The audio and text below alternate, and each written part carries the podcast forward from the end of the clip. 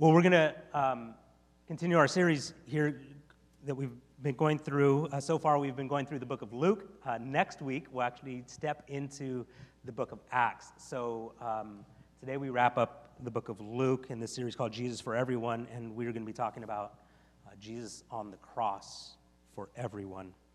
Um, I'm going to be reading a, a larger section of, of, scripture starting in um, Luke 23, starting in verse 18.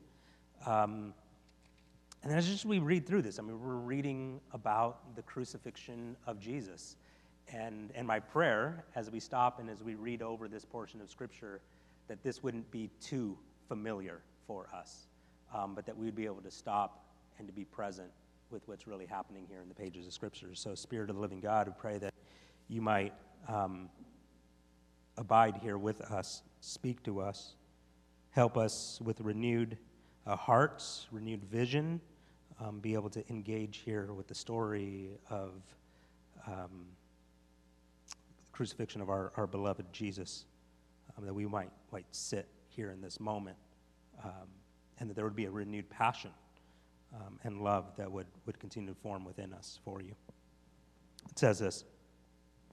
Um, the crowd here is, is um, standing, and Barabbas is there, and Jesus is there, and the crowd starts crying out. So, verse 18, but they all cried out together, Away with this man, speaking of Jesus, and release to us Barabbas, a man who had been thrown into prison for an insurrection started in the city and for murder.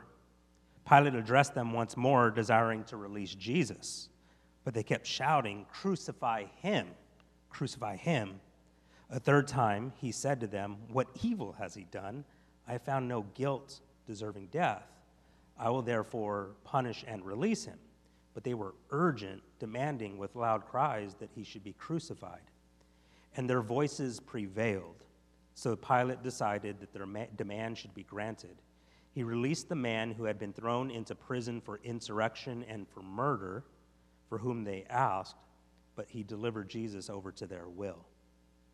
And as they led him away, they seized one Simon of Cyrene, who was coming in from the country, and laid on him the cross to carry it behind Jesus. And there followed him a great multitude of people and of women who were mourning and lamenting for him. But turning to them, Jesus said, Daughters of Jerusalem, do not weep for me, but weep for yourselves and for your children. For behold, the days are coming when they will say, Blessed are the barren and the wombs that never bore the breast that never nursed. Then they will begin to say to the mountains, Fall on us, and to the hills, Cover us. For if they do these things when the wood is green, what will happen when it is dry? Two others, who were criminals, were led away to be put to death with him. And when they came to the place that is called the skull, there they crucified him, and the criminals, one on his right and one on his left. And Jesus said, Father, forgive them, for they know not what they do. And they cast lots to divide his garments, and the people stood by watching, but the rulers scoffed at him, saying, He saved others. Let him save himself, if he is the Christ of God, his chosen one. The soldiers also mocked him, coming up and offering him sour wine, and saying, If you are the king of the Jews, save yourself. There was also an inscription over him, This is the king of the Jews. One of the criminals who were hanged railed at him, saying, Are you not the Christ? Save yourself and us. But the other rebuked him, saying, Do you not fear God, since you are under the same sentence of condemnation? And we indeed justly, for we are receiving the due reward of our deeds, but this man has done nothing wrong. And he said, Jesus, remember me when you come into your kingdom. And he said to him, Truly I say today, you will be with me in paradise. It was now about the sixth hour, and there was darkness over the whole land until the ninth hour, while the sunlights failed. And the curtain of the temple was torn in two. Then Jesus, calling out with a loud voice, said, Father, into your hands I commit my spirit. And having said this, he breathed his last. Now, when the centurion saw what had taken place, he praised God, saying, Certainly this man was innocent. And all the crowds that had assembled for the spectacle, when they saw what had taken place, returned home beating their breasts. And all his acquaintances and the women who had followed him from Galilee stood at a distance watching these things. Now there was a man named Joseph from the Jewish town of Arimathea who was a member of the council, a good and righteous man who had not consented to their decisions and action, and he was looking for the kingdom of God. This man went to Pilate and asked for the body of Jesus. Then he took it down, wrapped it in a linen shroud, laid him in a tomb cut in stone where no one had ever yet been laid. It was the day of preparation, and the Sabbath was beginning. The women who had come with him from Galilee followed and saw the tomb and how his body was laid. Then they returned and prepared spices and ointments. On the Sabbath, they rested according to the commandment. There's obviously a ton of different directions that, that we could go here. We could, um, we could quite literally spend the rest of our time together as a community over years being able to reflect on the cross. Um, but I wanted to take us um, today is specifically thinking about the series that we've been in, Jesus for Everyone. Uh, Jeremiah, if you could bring up the list, you'll see that, that as Luke tells the story of the cross here in Luke 23, you will see that there is a whole bunch of people that he's interacting with. There's a whole bunch of people that Luke is making sure to mention as he explores the story of Jesus being crucified. Because remember, as Luke is telling uh, this gospel account, he is giving us theology through story. And so, the theology through story that we're being presented here is that as Jesus is on the cross from the time of his trial all the way to he is laid in the tomb, you see that there are so many people that are mentioned and crowds of people that are mentioned as the story is being told. Luke is presenting us to a, theology that understands that Jesus on the cross is for everybody. And as he is on the cross, you will see a wide mosaic of humanity as, as the story is unfolding for us. So you'll see him Barabbas and Simon of Cyrene and daughters of Jerusalem, criminals, rulers, soldiers, a centurion, the, the whole crowd, the disciples, Joseph of Arimathea, the women. Like there is just a ton of people that, again, express a wide range of humanity as Jesus is on the cross. And so what I wanted to do is I'm just going to take like three minutes on each person in this list and just kind of reflect on what, what can we learn, what can we reflect on. Um, honestly, this is much more just devotional in nature, just as I explored this passage and just thinking about Jesus on the cross and Barabbas being a part of that story. What can we reflect on um, in that space? So we'll start with Barabbas. Um, you'll notice here in verse 25 it says, He, Pilate, released the man who had been thrown into prison for insurrection and for murder for whom they asked, but he delivered Jesus over to the will. Like it's, right? The words are stunning. The crowd is asking that a man who is up there, and, and, and Luke says it twice, that he's, he's there on trial because of insurrection and murder. And the crowd's like, yeah, no, you can release him. You, you can let him, him go. Like, these are no small crimes. And they're also the actions, thinking about it, of an insurrectionist. These, these are the actions of a revolutionary. Barabbas is on trial because he is trying to bring about what the disciples and, and Israel is actually hoping for. He's, he's trying to overthrow Roman rule in, in Jerusalem. And that's why he's on trial. And, and so so Barabbas is actually the picture of a false savior. Actually, even when you look at it, I was talking with Jeremiah even before the start of service here. You stop and look at Barabbas's name, it's Bar Abbas. It is his name literally means son of the father. And so here you have on trial a man named son of the father who was trying to overthrow Rome, to bring about the kingdom of Israel. Right? And so, and so he is this picture of a false gospel. And what, what he reminds us of is that we, in all of our own ways, try to bring about human flourishing from our own understanding.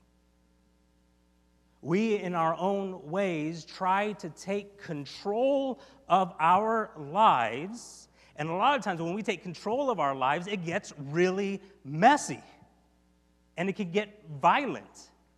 That when people are, are in a place where they feel like they don't have control, where people are in a place where, where life just feels oppressive, where, where life feels just heavy, that a lot of times we'll try to take things under our own power. And Jesus offers himself to a people that try to take life under their own control. Jesus offers himself and say, "No, actually my way. My way is the way to human flourishing. Follow me."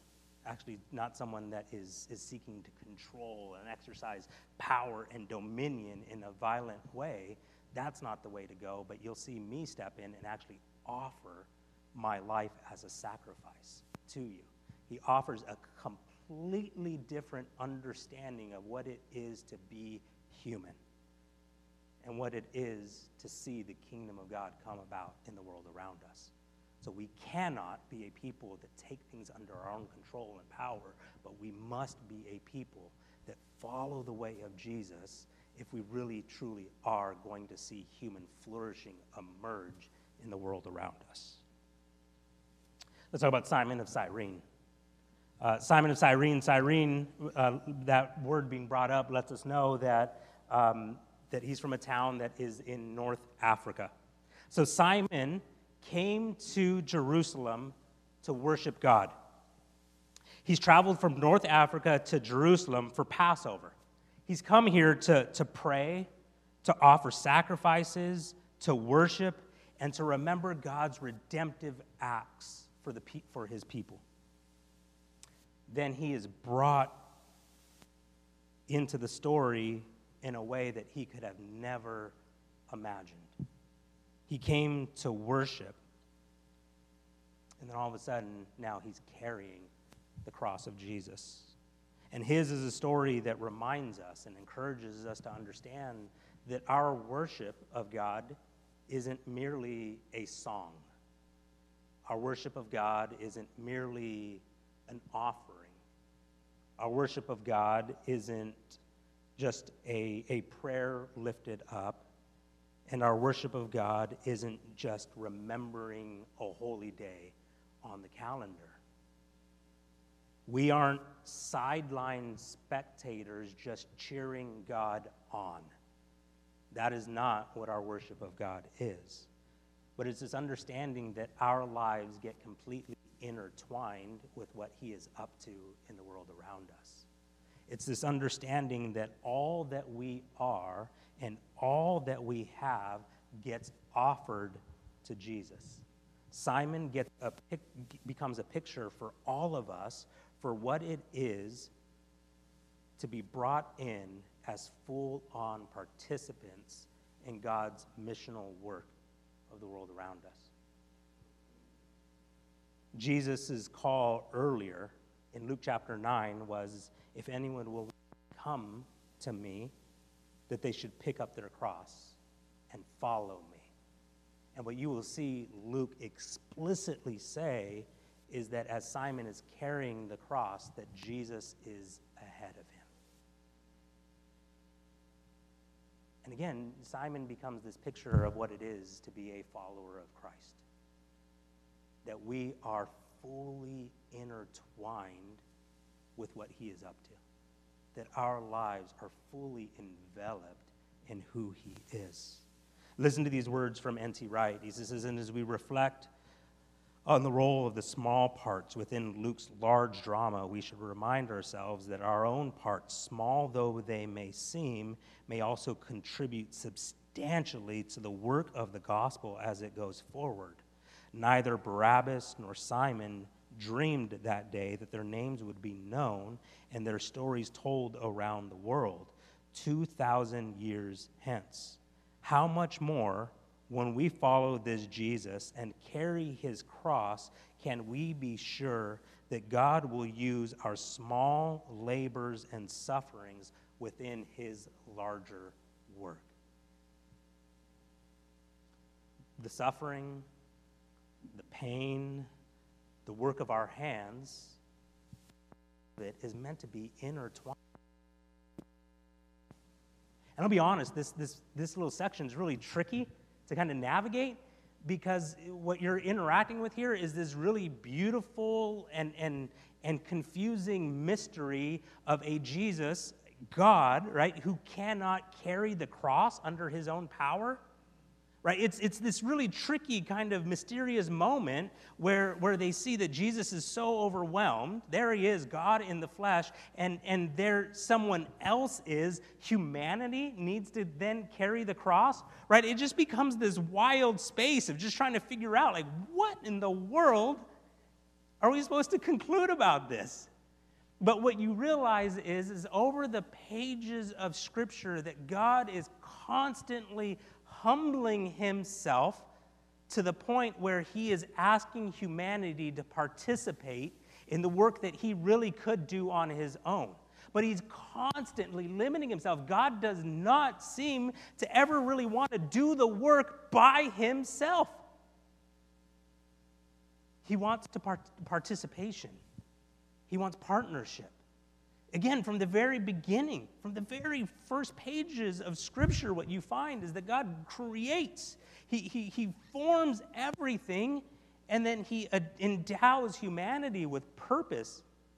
Like, you now go out and exercise dominion, like, rule over creation with me. And here, in some way, at the cross, that we get that same account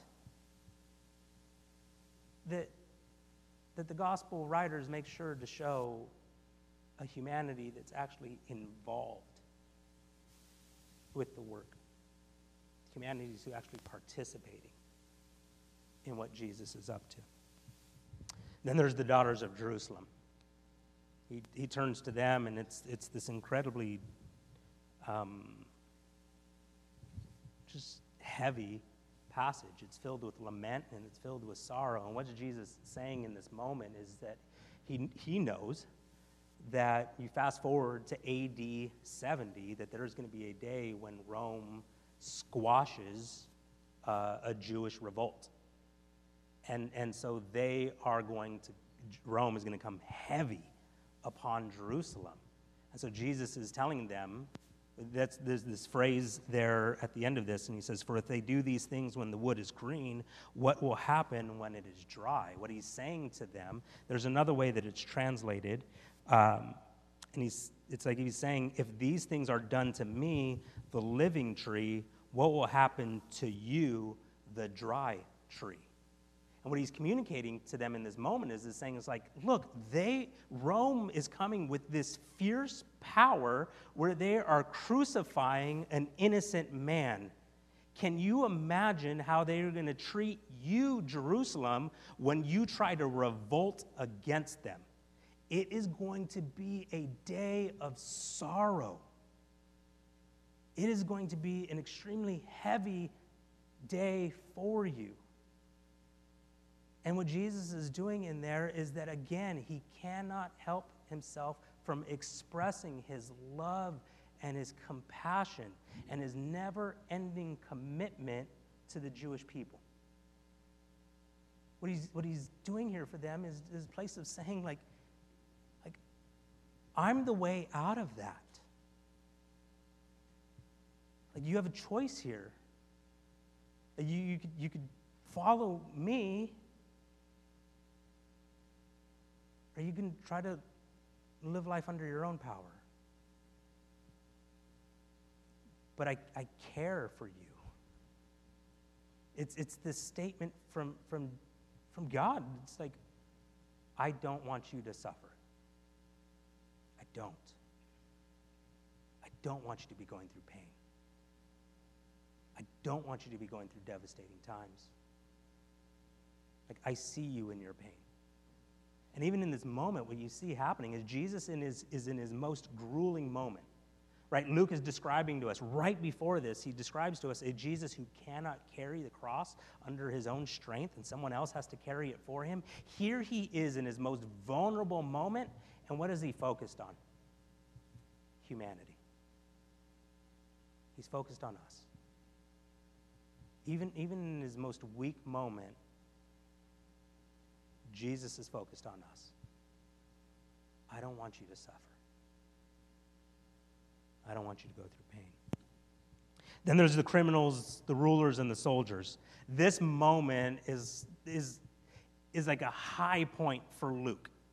It, it's this moment where, where, where Luke highlights again this theme that he just absolutely loves to constantly reflect upon. It's this absolutely wild place where, where those that are in power, the rulers, those that are in authority, the Romans, they are the ones that should be the, the ones that acknowledge that God in the flesh is right there in front of them. But it isn't the rulers that recognize Jesus as the king, it's a criminal.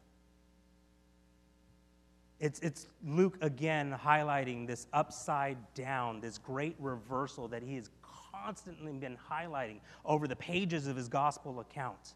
It isn't the rulers of Israel. It isn't the Romans that are in power and authority that are able to stop and to recognize Jesus as who he truly is. But it is on the lips of a condemned criminal that acknowledges Jesus, you are king.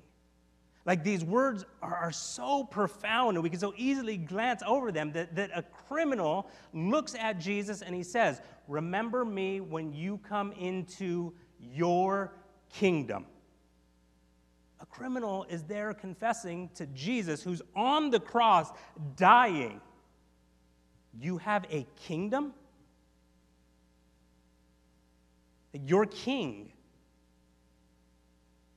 This, this criminal has an ability to understand Jesus in a way that no one else is understanding Jesus. And you go to this point of recognizing that, that all throughout Luke's account, throughout his entire story here, he has been having people sit down and have meals with Jesus. And it's one thing for a radically immoral person to sit down and have a meal with Jesus. And it's a totally other thing for Jesus to say, and today you will enter with me in paradise. Like he is bringing this, this, this account of, of the lowliest of low sitting down in fellowship with Jesus to its apex to its high point. The lowliest of low, those are the type of people that will be in paradise with Jesus. Absolutely just wild, mind blowing space. Let's talk about the centurion. We'll go a little bit quicker here. It says, when now when the centurion saw what had ta- taken place, he praised God, saying, Certainly this man was innocent. And what Luke is doing here I, believe that he's, he's preparing us for the book of Acts. That the book of Acts is all about the gospel going out to the Gentiles. And we, any of us that are in this space that are not Jewish, need to celebrate that the centurion's story is here at the crucifixion. Because what it communicates to us is that the cross is also for us that, that we are a people that now have access and are grafted in to the story of God's people. The centurion is here specifically for you and for me to say, yes, you, Gentiles, can also be ones that are praising God. And this is, this is a really, really big rock in the gospel story. Because what you will find is this if you were to read the letters of the New Testament with this lens on, that it's constantly helping diverse people come together under the banner of Jesus. With that understanding, you will see just so much of the New Testament is written to a diverse group of people coming together under the banner of Jesus. And so, right here in the story, Luke makes sure to mention that there is a Gentile that is praising God, saying, Surely this man was innocent. He is paving the way for an understanding in the church that all people are called to this new community that God is forming. Then there's the crowd.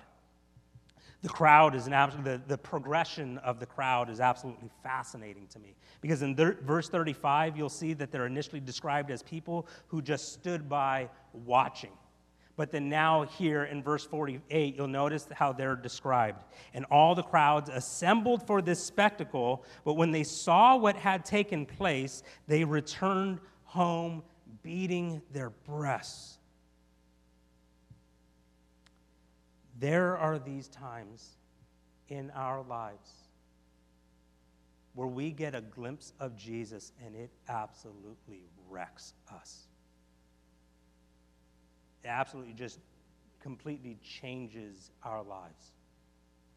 I remember the first time that I uh, came to the Good Friday service here at Faith. Um, we sat through the service, and there was a variety of people from our community that were reflecting on uh, Jesus' death on the cross. And then the service just kind of stopped. Like there was no formal dismissal to the Good Friday service. It was, the reflection happened, worship happened, and there was an announcement that the communion table was open for whoever would like. And I remember just sitting there going, like, is the service over right now? Like, what's, what's taking place here in this moment? And then all of a sudden, as I'm sitting there, just this overwhelming sorrow covered my heart. And what took place in that moment is all I, all I can say is that what the Spirit of God was doing within me was almost like He was transporting me to that night that Jesus was crucified and just realized like there was no formal dismissal for the disciples. There was like no like, and Sunday's coming. There wasn't, they were just left without any closure. They were just left, like, can you imagine just John and, and Peter and just kind of sitting off in the shadows and just like maybe looking at one another and saying, Is that it? Like, what now? Can you imagine being in that moment? And it was just like at that Good Friday service, I was just, just so overcome with, with sorrow. It was just like I was transported to that night and just realizing, man, Jesus died. Because every time that I've interacted with the story up to that point, it was like Jesus died, and then three days later he rose again from the grave. And it was like, you just, I just never really sat. I just never really sat with that part of the story. It's just like, he was dead. All right, go home. He was dead. And was just, just weeping. And you died for me. Like it's a mystery. I, I, he who spoke life into existence, you, you're gone. Like, man, the depth of your love.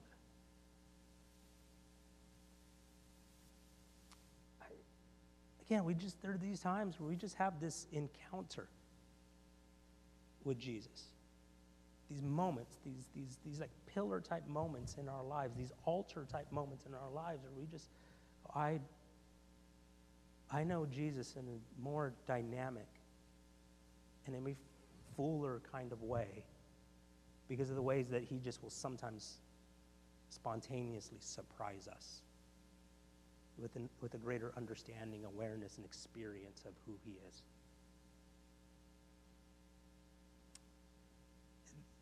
On Tuesday, our youth go to camp. And um, I've, I've had the privilege of, of being a part of youth camps for quite a few years. And um, man, there's just something about being in those moments where, like, the light bulb goes off or turns on in the life of a youth. There's just something about sitting in that room and like it, it, sounds funny to say it, but just like being so joyful that a youth is just on their knees, absolutely wrecked, like just bawling, and you're just sitting there filled with so much joy. It's like, yes, look how much they're crying right now, right? It's just there is such a place of honor and privilege to be a part of a moment where you see the trajectory of someone's life completely changed. And, man, I'm going to lose it. Um,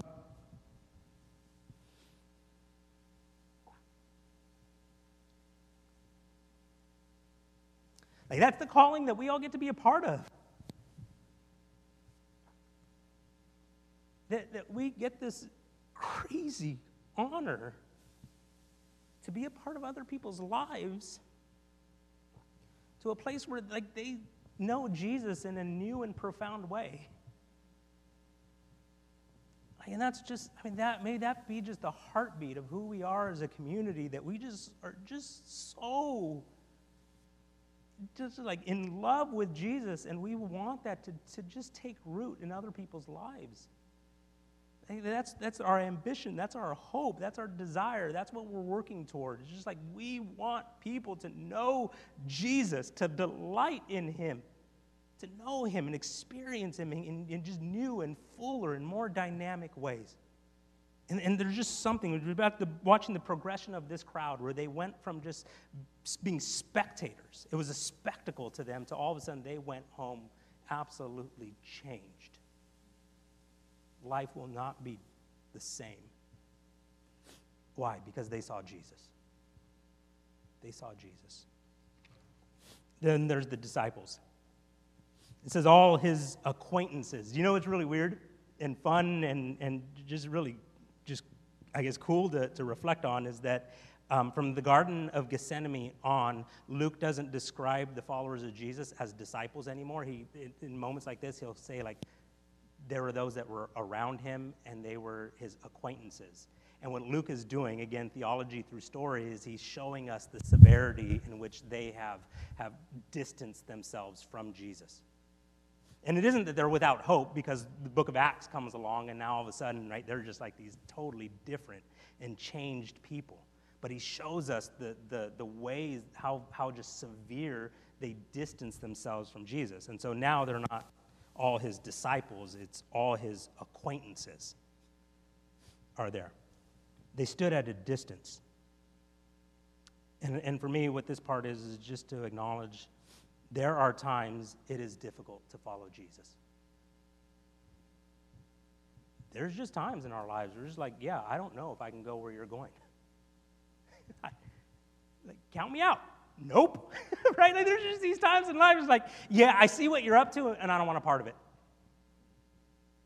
Right? Like there's just times in life where it's like God will tug on your heart. The Spirit of God will tug on your heart. And it's like, here, this is something that I want you to go do. Like, I want you to go talk to this person. I want you to, to navigate this point of pain. I, I want you to go walk through this, this area of forgiveness. I want you, whatever it may be. I know that all of us have walked through this space in life where we're just like, yeah, I see what you're wanting to do right now. And no. Nope. There are these times where we're just like, yeah, I stood at a distance. And what I just find really encouraging is this is that the gospel accounts are written because the apostles were firsthand witnesses to everything that Jesus said and did, right? And so as they are communicating to Luke and to Mark and to Matthew and to John what they should be writing down as part of like this is the gospel, that the apostles made sure to say, yeah, when you write this story, make sure that you write this down. We stood at a distance.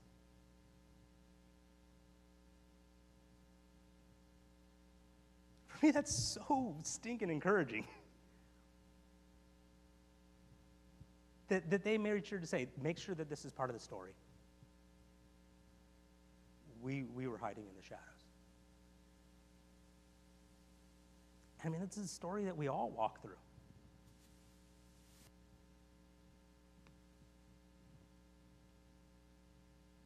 It didn't stop him. He knew that we would abandon him. And he went to the cross anyways. He still gave himself for us. So that in a moment like this, that we might be able to be gathered together and just recognize, like, yeah, there, there are times where it's really difficult to follow Jesus. It didn't stop him didn't, it didn't stop him from pursuing us. There's Joseph Arimathea, and Joseph represents this faithful remnant of the Jewish men and women during this time. Luke starts his story with, with Zechariah, with Elizabeth, with Mary, with Simeon, and with Anna. All devout, righteous Jewish people. And it is a reminder to us that God always has a remnant of people God always has a remnant of people that he has kept and called to himself. And though things sometimes will diminish, so though sometimes things will look their most bleak, he still has people that he will continue to work through. There are times where we think we're alone. There are times where we think we're the only ones still following. Where there are times where we just be like, I am not connecting with the church right now, and I am not connecting with what's happening in the world around me, but God will often remind us I've got a remnant of people, and I'm still at work in the world. And Luke makes sure to highlight from the very first page of, of his gospel account to, to here on the crucifixion of Jesus, there were devout, righteous followers of God. He still has a remnant of people and he's going to use that remnant of people to change the world. Let's keep on going, and we'll wrap up with this one. There's the women. Next week, we'll, look, we'll move to Luke's second letter to the church called the Book of Acts. And um, as we wrap up this portion of his writing called the Book of Luke, I hope that what we see and what we have seen over the course of this series is that women matter.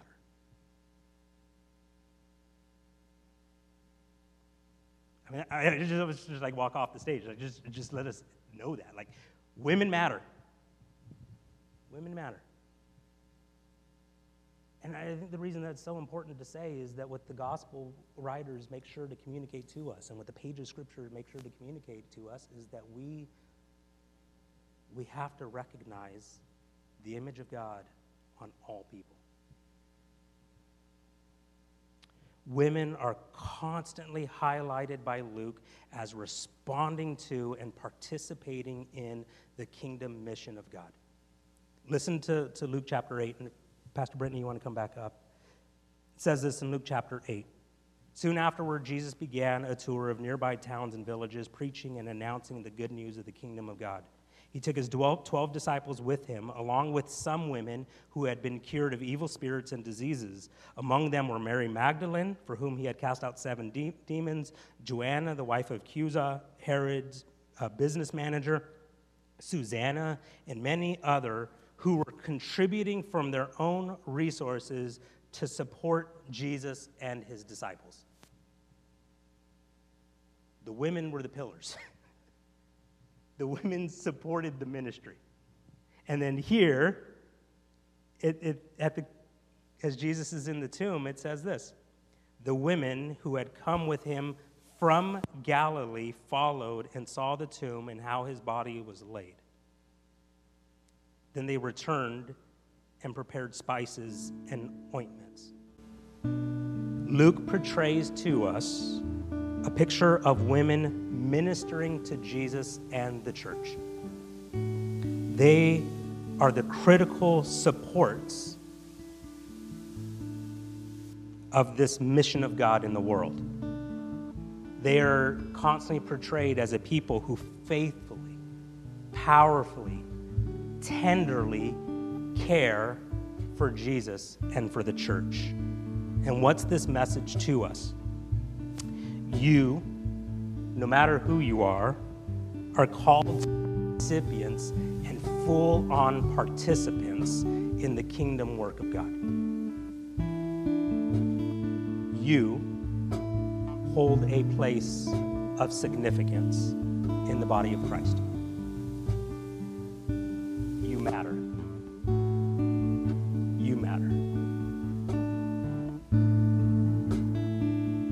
Don't discount your life. When it comes to the Lord's table, we all sit on even, right? We all sit at, at, at an even place. Like, you matter to the body of Christ. And, and, and for the kingdom of God to constantly be advancing in the world around us, who's God going to use? He's going to use everyone. You're, you're called to participate in what, what He's up to in the world around us. Let's enter back into song.